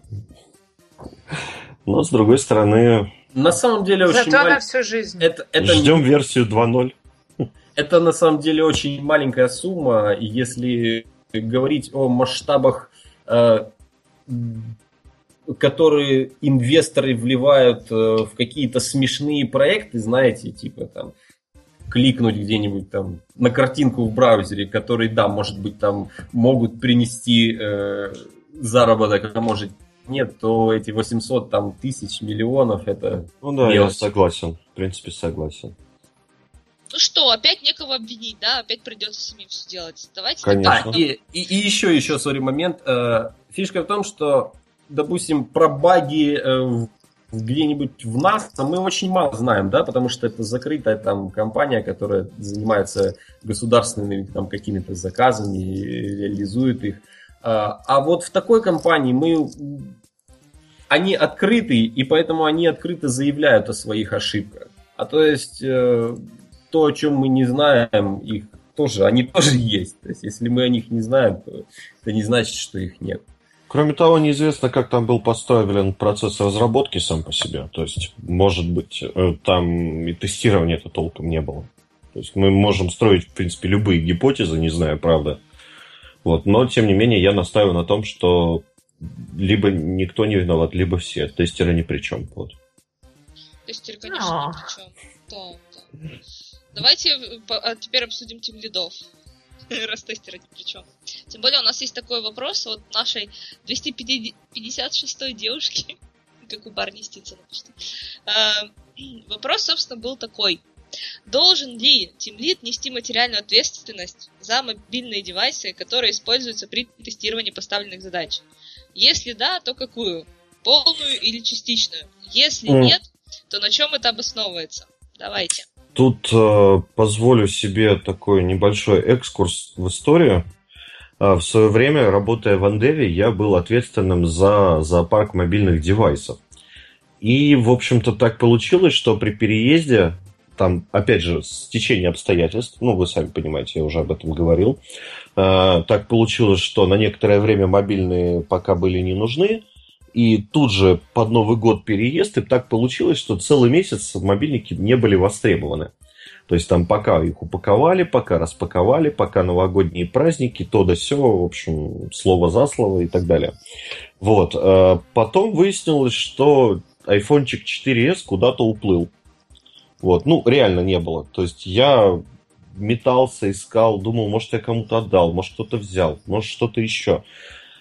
Да, это было, в общем-то, кошмарно. Но, слава богу, удалось договориться. То есть, как, как бы абсолютно люди вменяемые, понимающие, что э, я там его себе не забрал, не продал, ничего. И это так и было. То есть, я сторонник винды, мне iPhone не нужен. Вот. На тот момент я как раз-таки ходил с бюджетным Моцартом Windows 7.5. Смешной аппарат, но не об этом речь. А, и да, в конечном итоге как-то так получилось, что то ли его списали, то ли что-то в этом духе.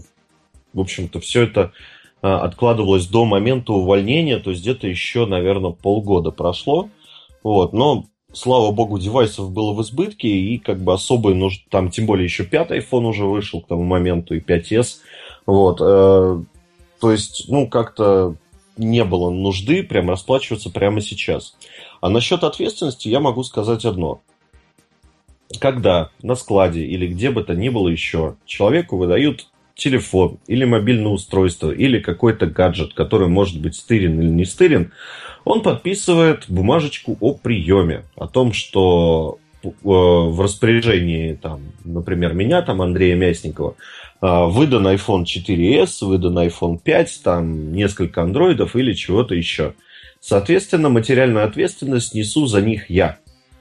Абсолютно, если брать формально и как бы с точки зрения юридической, а, этот гаджет был у меня, я его потерял, значит, э, возмещать должен я.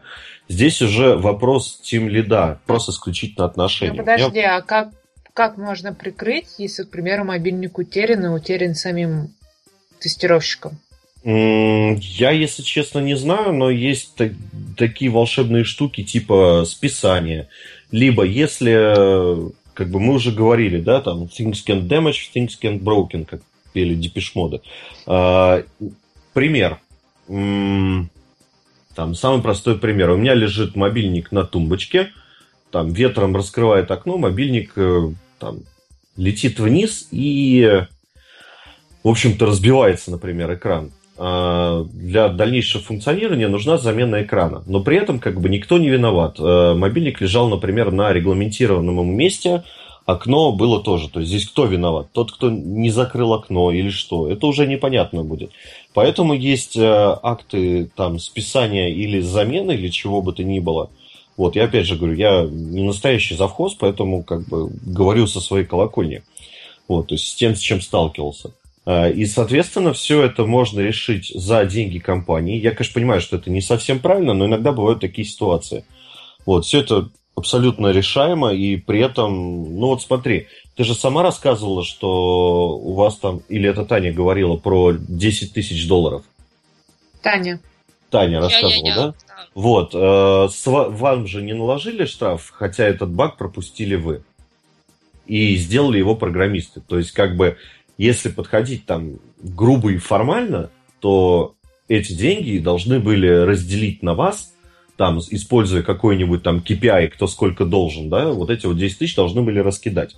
Вот, но компания говорит, что, типа, ну ладно, да, бывает. Здесь абсолютно точно такое же отношение. Если это маленький стартапчик, стартапчик, где этот телефон надо выбивать полгода, и тебе дают деньги на него, там, или да, то есть даже деньги дают, или заказывают, при этом делают это с таким видом, будто от сердца отрывают последнюю краюху хлеба, вот. Здесь, конечно, пощады не жди. Если что-то случится с гаджетом, будь готов уплатить круглую сумму зелененьких. Вот. А если э, в компании работают умные люди, которые действительно понимают, в чем дело, э, как устроен процесс и что, ну, в общем-то, shit happens, э, то я думаю, что все вполне нормально. Вот. Ну, в общем, выкрутиться можно, но все-таки, опять же, основным документом, регламентирующим э, все вот это вот дело, весь вот этот вот процесс, это конкретно бумажка о том, что этот человек берет ответственность. Вот. Согласен с Андреем, э, но э, снова не буду оригинальничать и скажу, что это зависит. Зависит от да. многих факторов. Да. Э, зависит от размеров компании, зависит от отделов и ролей, которые у вас есть в компании. Сто процентов ответственный, ответственная персона должна быть. То есть, если никто ни за что не отвечает, то ну, мне кажется, эта компания обречена. Э, будет ли это какой-то завхоз или там менеджер по, я не знаю, техникам? technical equipment manager, можно придумать какую-то роль, либо это будет team lead, либо это будет э, каждый сотрудник, который, допустим, тестировщик, который берет это э, устройство. А, но, например, у меня в текущем контракте это четко описано, что если мне выдается какое-то устройство для э, работы, так сказать, для личной работы с этим устройством, то я несу э, материальную ответственность, и в случае утери, в случае утери этого устройства я должен э, восполнить э, сумму не больше э, рыночной стоимости этого устройства. Э, но естественно, что это все сухие слова из э, контракта, которые ну, просто обязаны быть такими сухими. Э, в реальности, я думаю, что, конечно, что если вы случайно сломали или случайно, ну не знаю, перегорело у вас устройство, то вы ну, не должны становиться там каким-то жертвой, так сказать, и у вас будут забирать последние деньги. Естественно, я надеюсь, во всех IT-компаниях работают умные, адекватные люди, которые понимают э, различные... Извини, это лично. Да, иногда смешно. Ну, которые понимают, что не все вечно, да, и все может как бы поломаться, то я думаю, это естественно. А если же у вас, например, эм, ну, не знаю, если у вас такие правила, что Team Lead, допустим, несет ответственность, э, что я считаю неплохой идеей, э, за эти устройства, и у вас какой-то человек там находится, который это устройство умышленно сломал, или я не знаю, какими целями он э, ну, преследовал, то, ну, думаю, может, с этим сотрудникам, наверное, нужно попрощаться, чем э, как бы сношать мозг тимлиду, чтобы тот там платил за это устройство. Ну, то есть, опять же, каждая история индивидуальна и каждая требует свой подход. Но в целом, да, ответственность должна быть, э, ответственность... Э, ну, тут вопрос еще полная или частичная. Угу. Черт, черт его знает. Ну, знаешь, я вот считаю, вот сейчас как раз тебя послушал, и родилась такая мысль, что э, тимлит ответственность за мобилы это неправильно. То есть я считаю, вот сейчас вот появилась как раз пища для размышлений, и она обрела форму. Э, то есть отвечать за мобильники должен в отделе либо тот, кто непосредственно ими пользуется на каком-то проекте, либо тот, кто может организовать их э, хранение и доставку другим участникам отдела максимально эффективно и, в общем-то, надежно. То есть это либо какой-то специальный чувак, возле которого есть большая тумбочка, ну, например, вот он сидит, он единственный, у него тумбочка в отделе есть. Ну, бывает и такое. Вот. И, соответственно, этой тумбочке он знает, как организовать charging station и там поддерживать мобилки в актуальном состоянии, в обновлении, всегда заряженными, и выдавать их людям, собственно, для тестирования. Там, организовав какую-то бумажку из серии «забрал, отдал», там, или электронную табличку, у кого что сейчас находится. Ну, как бы вот сейчас я себя, грубо говоря, описал.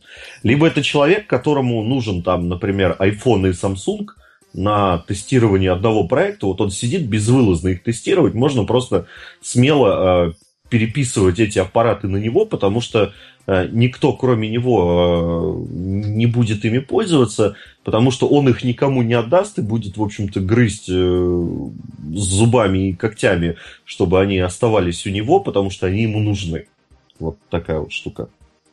Тут нам в чатике предлагают, если штука дорогая, то нужно за счет фирмы заключать страховки. А еще нам поступило, да? поступило уточнение к вопросу, а, но я не знаю, наверное, мы погрустим после этого и не будем это обсуждать, потому что тема реально, мне кажется, для, для нового подкаста. Так вот, к чему был вопрос? А, в отделе а, больше трех сотен девайсов. За три года пропало 15. Притом, кто куда, зачем взял, неизвестно. Недостачу за трехлетнюю повесили на Тим Лида, выставили ему штраф и уволили. Но при этом э, никаких расписок ни с кого не, не бралось. Завхоз и прочее тоже на фирме имеется, но вопрос на самом деле был в том, правильно это или нет, но мы с вами это уже обсудили, я думаю, что Танюш, это погрустим. здесь косяк тем лида полнейший, потому что хотя бы раз в полгода надо проводить инвентаризацию. Или по, или по а, завершению не, релиза, не, или ну, ну, ну, ну, ну, Это вот как да. фидбэк сразу на Team Слушай, ну 15, 15 устройств из 300, это можно вообще как погрешность писать. Погрешность? Ну, да. нет, не соглашусь. Ребят, мое мнение, что если руководство компании допустило такую штуку и в результате вот так вот пошло поступило со своим сотрудником, фу-фу-фу такими быть, мне кажется. Поступили плохо, согласен. А, Здесь э, менеджмент, руководство, э, во-первых, должен был изначально подумать, как организовать процесс. Если у вас появилось 300 девайсов, то это не значит, что вы должны махнуть. А, пусть этот тимлит и отвечает вы должны организовать этот процесс хотя бы, да, с какими-то выписками и с каким-то там э, регулярным э, контролем этих устройств.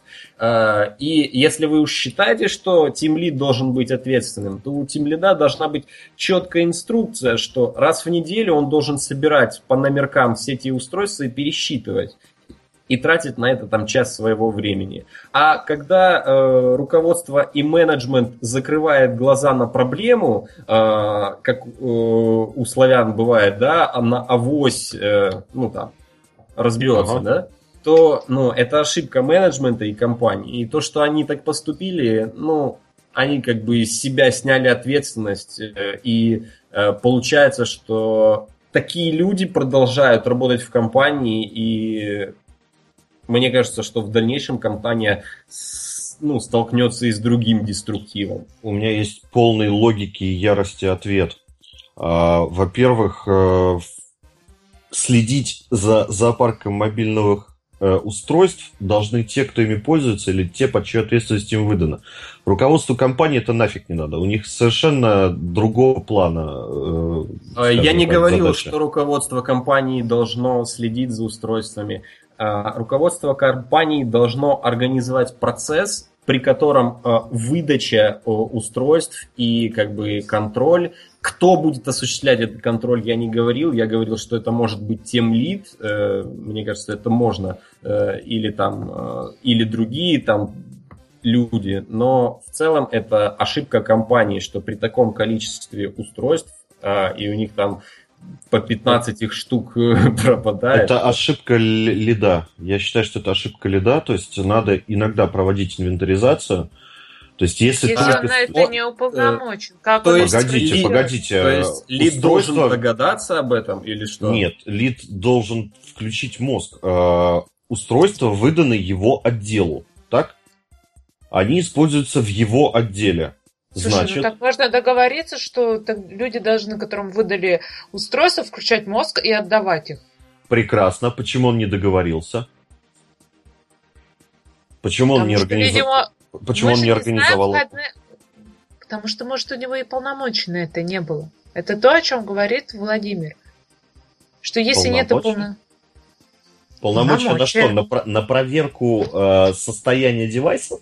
А, полномочия, э, ну, плохое слово. Есть как бы у любой профессии, у любой роли в компании, у нее должны быть четкие обязанности. Круг компетенций круг компетенций, да, который он должен как бы и э, ну как бы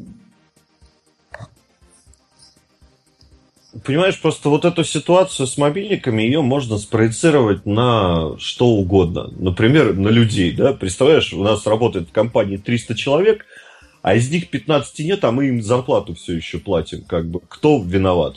Тот, кто управляет этими людьми. И здесь почему-то не Скорее кажется Скорее виноват отдел кадров. То есть что, отдел кадров контролирует выполнение задачи, то, как эти люди ходят на работу?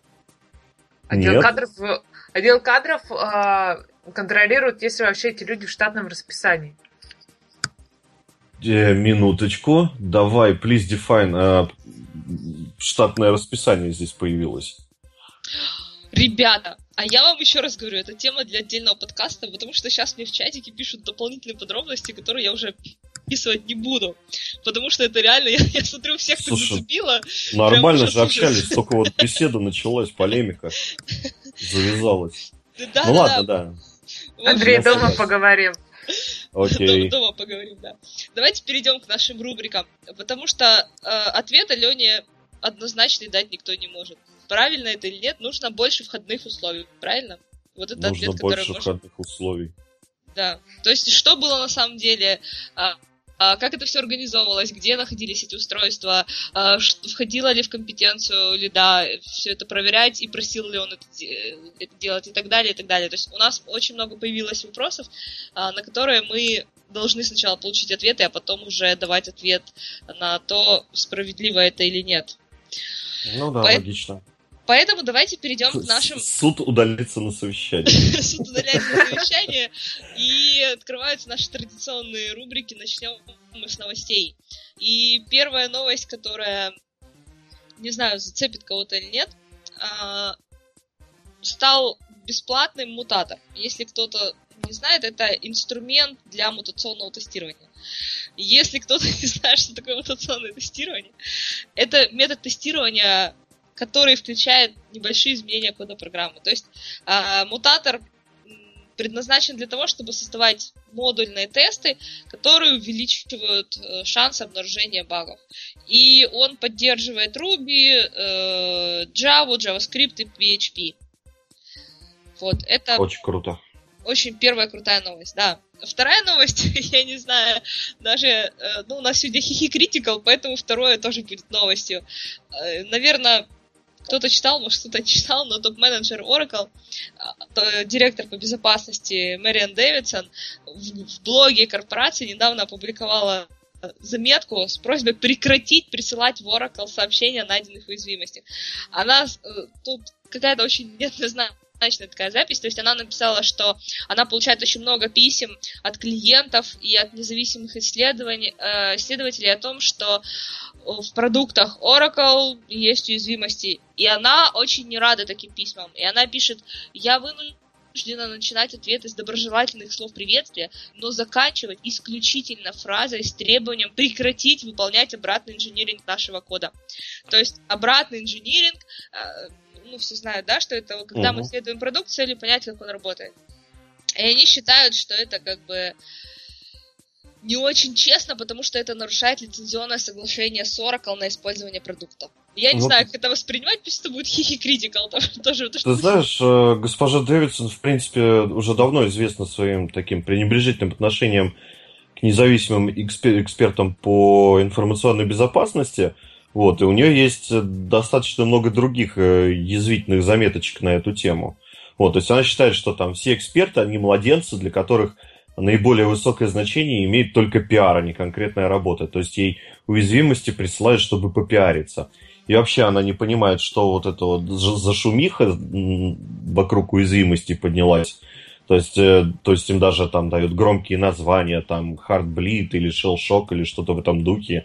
Там целые компании в социальных сетях по этому поводу создаются. В общем-то, ну, не знаю, отношение у меня к Oracle стало неоднозначным. Во всяком случае, к их сектору информационной безопасности. Так и отлично, как бы можно открывать для себя какие-то альтернативы, которые разрабатываются open source сообществом, где не возникает таких вопросов.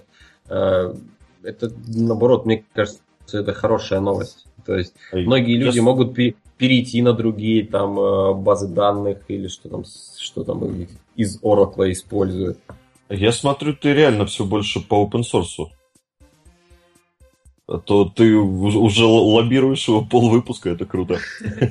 Ну, я считаю, что это просто, ну, за этим будущее, а закрываться за большими заборами там, да, и кричать, что... Скажи это Apple. Ну, я, я, я тебе скажу, что на самом деле операционная система Apple на, написана на базе Unix, так что угу. у, них ну, все да. хоро, у них все хорошо, нормально, пойдет. Отлично. Ладно, продолжая тему open source и вообще открытого доступа к чему бы то ни было, радостная новость. А, доступ к более чем 20 курсам для самообразования от Luxoft Training по ну, в общем-то, теперь он открыт. Вот, э, это все, ссылочки будут э, приложены к выпуску, к подкасту. Вот, и мы вчера, по-моему, даже сидели в чатике, разбирали, там какие-то есть действительно интересные штуки, э, начиная от базовых до вот, с Сережей Отрощенковым мы сидели, вот, то есть там какие-то штуки, начиная от базовых, продолжая, ну, какими-то там совсем конкретными. А, Люксофт, спасибо, молодцы. Да, я знаю, как бы, отношения, точнее, я уже не раз демонстрировал свое отношение к вашим HR, но вы молодцы, да. Вот. Ну, наверное, на этой грустной ноте, Тань, может, перейдем к следующей рубрике? Да, у нас в плач Ярославна сегодня только Андрей. Мы тебя слушаем очень внимательно и сочувствуем заранее. Давай. Продолжай да. свой плач. Ну, первый, наверное, плач, который разнесся по всему СНГ и, наверное, по всему миру. Он где-то недели две-три назад был. Это когда внезапно упал контакт на весь день. Вот, я видел, люди выходили на улицы, у них тряслись руки, были синие круги вокруг глаз, они не знали, что делать потому что музычка ВКонтакте стала недоступной и все прочее. Вот. Но оказалось, что, по сути дела, ВКонтакте просто отключила, ну, то есть это как бы была работа, там, видимо, что-то не так пошло, откатились, но все-таки накатились. В общем, суть в том, что ВКонтакте отключила ссылки на Инстаграм, а, но при этом она запустила свой э, инструмент, аналог Инстаграма. Мы сейчас все помним, что у нас действует программа импортозамещения. Вот, они запустили свой э, сервис под названием Snapster. Вот. Ну, в общем-то, для кого-то это все было очень грустно, и теперь у вас не будет красивых картиночек из Инстаграма во ВКонтакте, будут просто тупо ссылочки. Вот, а поскольку, ну, Как-то так. Наоборот, будут картиночки, но не будет ссылочек на профиль в Инстаграме. Ну, или так. Поверь Вот, мне, я- я уже из Инстаграма импортировала фоточки. Ага, вот так вот, да? Как Я- же теперь жить? Меня-то просто? ВКонтакте нет, я больше позлорадствовать. Вот. ну нет, э, я на самом деле вот этот плащ даже не понимаю, ну окей, нету ссылочки, ну картинка и картинка. Ну, картинка и картинка. Вот, второе, что я хочу рассказать, что меня убило, мне, в общем-то, вызвало такое непримиримое жжение в некоторых частях моего тела. С этим я столкнулся пару недель назад на проекте, когда разговаривая с человеком, ну, назовем его, например, Олег. Э, Я такой говорю, Олег, ну, мне там, в общем-то, дали проект, чтобы на нем немножечко попоэмить. Я говорю, Олег, а какие сроки? Он говорит, ну, давай, будут сроки к сентябрю. Я говорю, погоди, а как, в общем-то, на основании чего такие сроки? Ну, я подумал, что это будет нормально. Я говорю, а ты когда... А, и заказчики согласились. Я говорю, а ты когда с заказчиками говорил насчет дедлайна по релизу, ты вообще как-то на что-то ориентировался? Ну да, мы думали, вот все лето впереди, нормально как раз к сентябрю будет сдать. Я говорю, ну а то, что там какой-то объем работ, провести э, оценку сроков. Он говорит, ну да, сейчас уже надо. И, в общем-то, э, получается, что мы сейчас не успеваем в дедлайн, придуманный на чистом воздухе. И это, в общем, я даже не знаю. У меня, кроме матерных комментариев, никаких нет. Девчонки, может, у вас есть? Это, это Нет. Это... Крепись, крепись. Ну да. Мы с Крепись. тобой. Спасибо, потихонечку делаем. Вот, ну, вроде круто, больше никто ни о чем не плачет. Тогда я, наверное, открою последнюю нашу рубрику, последний писк. А, а можно я скажу по поводу Да, срока? давай, конечно. Э, э, Ну, если смотреть с позиции там девелопера, разработчика, тестировщика, да, выглядит это как-то ужасно, да, как-то плохо. Мгм. Почему мы не потратили неделю на а, брейкдаун проекта, там на оценивание тому подобное.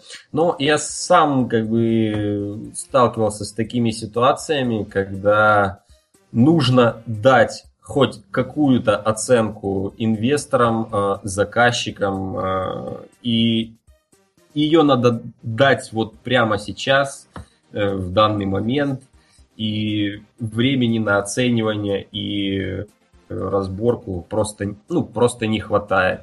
Да, я понимаю. Это, это плохо, конечно, ужасно, но жизнь, Но затем... жизнь боль. Но затем... ну, я знаю, А, что разработка это более унижение, но потом же надо давать по прошествии какого-то времени, когда Конечно, скоп конечно. работ... Ну, вот Конечно. этого не произошло. Это плохо, это будет, да. Вот, надо, вот конечно боль. же, провести повторную оценку, надо Причем понять... не один раз даже, наверное. Не один раз, да. Надо понять, что вы успеете э, к сроку, который вы пообещали инвесторам, и, соответственно, вы уже стратегию там э, демо и- или там стратегию разработки можете поменять, чтобы акцентировать э, там внимание на реализованных фичах и Мгм. как-то откладывать то, что ну, можно сделать потом. Ну, Там такое. такая штука, что там потом нельзя сделать, то есть там флексить задачи не получается. Это такой проект в себе, кантовский, можно сказать. Да, ну, в общем-то, все плохо, но потихонечку уже начинаю разруливать, но это действительно было больно очень. Вот, теперь, наверное, последний писк. Э, Так, а, вот, хорошая новость в последнем писке, что мне понравилось. А, Windows 10 Mobile обещают поддержку, ну, что-то как, ну, люблю я Windows, обещают поддержку эмулятора для андроидных APK. Это несет в себе, на мой взгляд, э, и благую, и плохую вести. Благую в том, что я наконец-то смогу поиграть там в некоторые игры, которые мне нравились, там, Plague Incorporated, например, на винде. Вот. С другой стороны, это может привести к тому, что народ начнет халтурить из серии «А зачем нам что-то делать под винду, а, если мы можем просто выпустить одно андроидное приложение под Android, и на винде его смогут запустить и купить и что-то там». А эмуляция или что бы то ни было, сам понимаю, сами понимаете, что это такое. То есть это, возможно, где-то качественные какие-то недоделки, где-то тормоза, где-то что-то. Я реально боюсь, что упадет качество. То есть, например, запустят, э, как сейчас любят делать, паковать старые игры в контейнер. То есть, если их, например, можно запустить через DOSBox, вот, и потом в DOSBox уже запустить игрушку. Вот. А сейчас как стали делать? Э, контейнер батничек, который тебе автоматом запускает DOSBox, а, маунтит в нем диск и уже запускает игру. Это, конечно, клево, но это все равно тормоза, это все равно несоответствие. Вот это очень нехорошо. Вот. Но, с другой стороны, поиграемся, посмотрим, какие приложения будут. И да, еще, наверное, вторая вещь, которую я хотел бы обсудить. Про нее все знают, она давно известна, но мне хочется представить ее вам. Это а, такая штука под названием Uber Testers. Если вы работаете с мобильным тестированием, вам это может пригодиться. А, в чем суть? Вы ставите себе на телефон аппликацию, а, то есть с клиентской стороны, если вы хотите участвовать в этом. Если некий дядя хочет потестировать свое приложение, например, на андроиде, он отправляет это приложение в облако к Uber Testers – и дальше оно прилетает тем, кто подписался. И можно таким образом бесплатно как-то тестировать какие-то штуки, но здесь, опять же, есть спорные вопросы. То есть, разумеется, эти люди, которые принимают участие в тестировании, они подписывают НДА, но вместе с тем ничто не помешает куда-нибудь утечь каким-нибудь важным данным с вашего проекта. Так что на свой страх и риск. Можно для бет использовать, когда у вас уже там все готово. Ну, по сути дела, последний раз я его для бета использовал. Очень удобно, очень круто. И приятно, когда бесплатно твое приложение могут потестировать э, какие-то тестеры, причем именно тестеры, а не просто пользователи. Хотя, может, и просто пользователи. Вот, то есть люди, которые обладают каким-то скиллом в тестировании, а не просто там где-нибудь на фрилансе разместили объявление. Вот, от меня в последнем писке все. Тань. А Андрей сейчас так по фрилансерам прошелся, что мы там вот да, с да, Ирой да, где-нибудь да. тебя подловим потом. Да вы меня уже подловили, случай. я вам за прошлый выпуск мщу. Нет, я конкретно именно сайт freelance.ru имею в виду, потому что там очень много, не конкретно самих фрилансеров, а именно сам сайт, потому что там натыкался в свое время на кучу, как бы это сказать, некомпетентных бездарностей, как бы, ну, я так еще мягко выразился, вот, которые, в общем-то, факапили мне и сроки, и исполнение, и все прочее, и в конце еще требовали денег. Вот. Но, а вы хорошие, вы хорошие, да. Окей, ладно. Хорошо, да. тогда самый последний последний писк у нас на сегодня это свои. Microsoft представила свои и назвала его убийцей PowerPoint. Ну, может быть, это журналисты назвали его убийцей PowerPoint, а опять же, мы не знаем, но э, Microsoft этим летом представила проект под названием Sway, и они говорят, что вроде как даже Sway затмит PowerPoint. Ну, все знают, что уже как бы негласное требование, да, все презентации мы делаем исключительно в PowerPoint. Теперь вроде бы как мы должны перейти на этот свой. А почему? Потому что Microsoft говорит, что он, он во-первых, кроссплатформенный, то есть их можно запускать не только, там, допустим, на Windows, но еще и на iPhone, iPad, и ничего не говорят опять про Linux ну, как всегда. Дальше может, э, он может интегрироваться с веб-содержимым, то есть туда можно вставлять посты с Фейсбука, Твиттера, мультимедиа, медиа, с Ютуба, э, с Vimeo, с SoundCloud и так далее, и так далее. В общем, очень много сервисов. Обещают, что Sway, я, честно говоря, его еще не видела. Очень хочется посмотреть, то что они обещают, что он будет простой. И говорят, что PowerPoint требует определенных знаний, а Sway вот прям вот берешь и начинаешь работать. Я, допустим, считаю, что PowerPoint достаточно простой. И интересно с этой точки зрения посмотреть на Sway, что же там еще проще сделано. Большой и потенциал сам... для презентации с котиками. Да, да, да, да, да, да, да, да. Еще можно из Vimeo, из Вайна вставлять видео, а там же куча котиков, сам понимаешь. А YouTube, да. Э, то есть я прям представляю, мой следующий мой доклад, это прям будет бомба, наверное. А, и самое главное, о чем они говорят, что Sway будет бесплатный. Бесплатный для всех обладателей учетной записи Microsoft. А, понятно. А то я предлагаю поймать- удивиться. Предлагаю поймать Таню на слове и, в общем-то, ждем ее доклада на 18-ю SQA Days, сделанную в, в Sway. Елки. И полностью исхотил.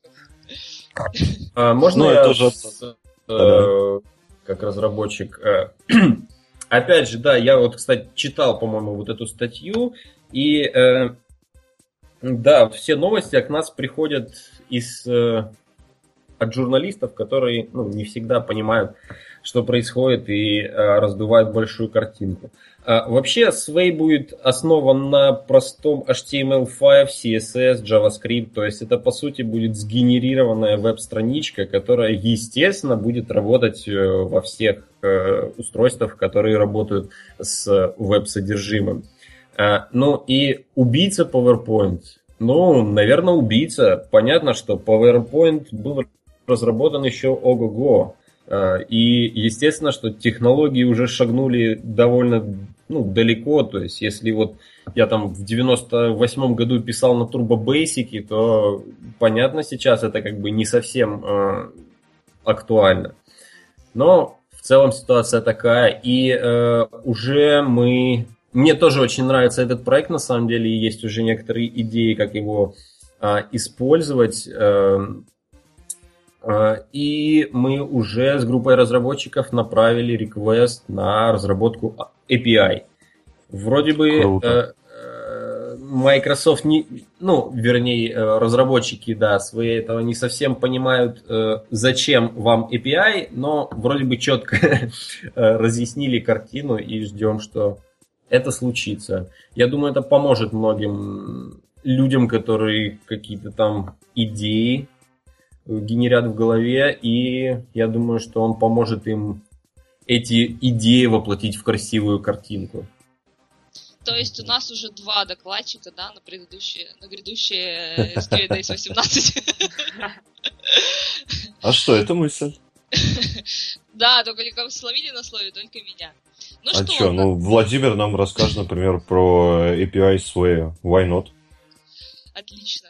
А, Андрей, насколько я знаю, входит в программный комитет, Ага. так что тут так просто не отвертишься. А, на этом мы на сегодня завершаем наш позорный а, выпуск. Ну, в смысле, не выпуск позорный, а выпуск про позор. А, про всяческие разные Исповедь факапы. прямо, исповедь. Исповедь, да, которую мы еще и растиражируем потом по всему интернету. Это очень, конечно, страшно, но я надеюсь, что наши сегодняшние рассказы кому-то помогут, если вы сталкиваетесь с какими-то трудностями, и если вам хочется кого-нибудь убить, раздолбать об стенку ваши мышки, ноутбуки, вы знаете, что вы такой не один, что мы все с этим сталкивались, мы все через это проходили, мы все, мы все сталкивались с тем, что что-то не работает, что у нас что-то вылазит на production. Короче, пишите, звоните, приедем, поможем. Если вам нужна психологическая помощь, обращайтесь к нам на радио QA. Большое спасибо, Таня, что позвала на выпуск. Было очень приятно. Взаимно. Всем пока. Всем пока-пока. Пока. услышимся через две недели, наверное. Пока-пока. Пока. Bye-bye.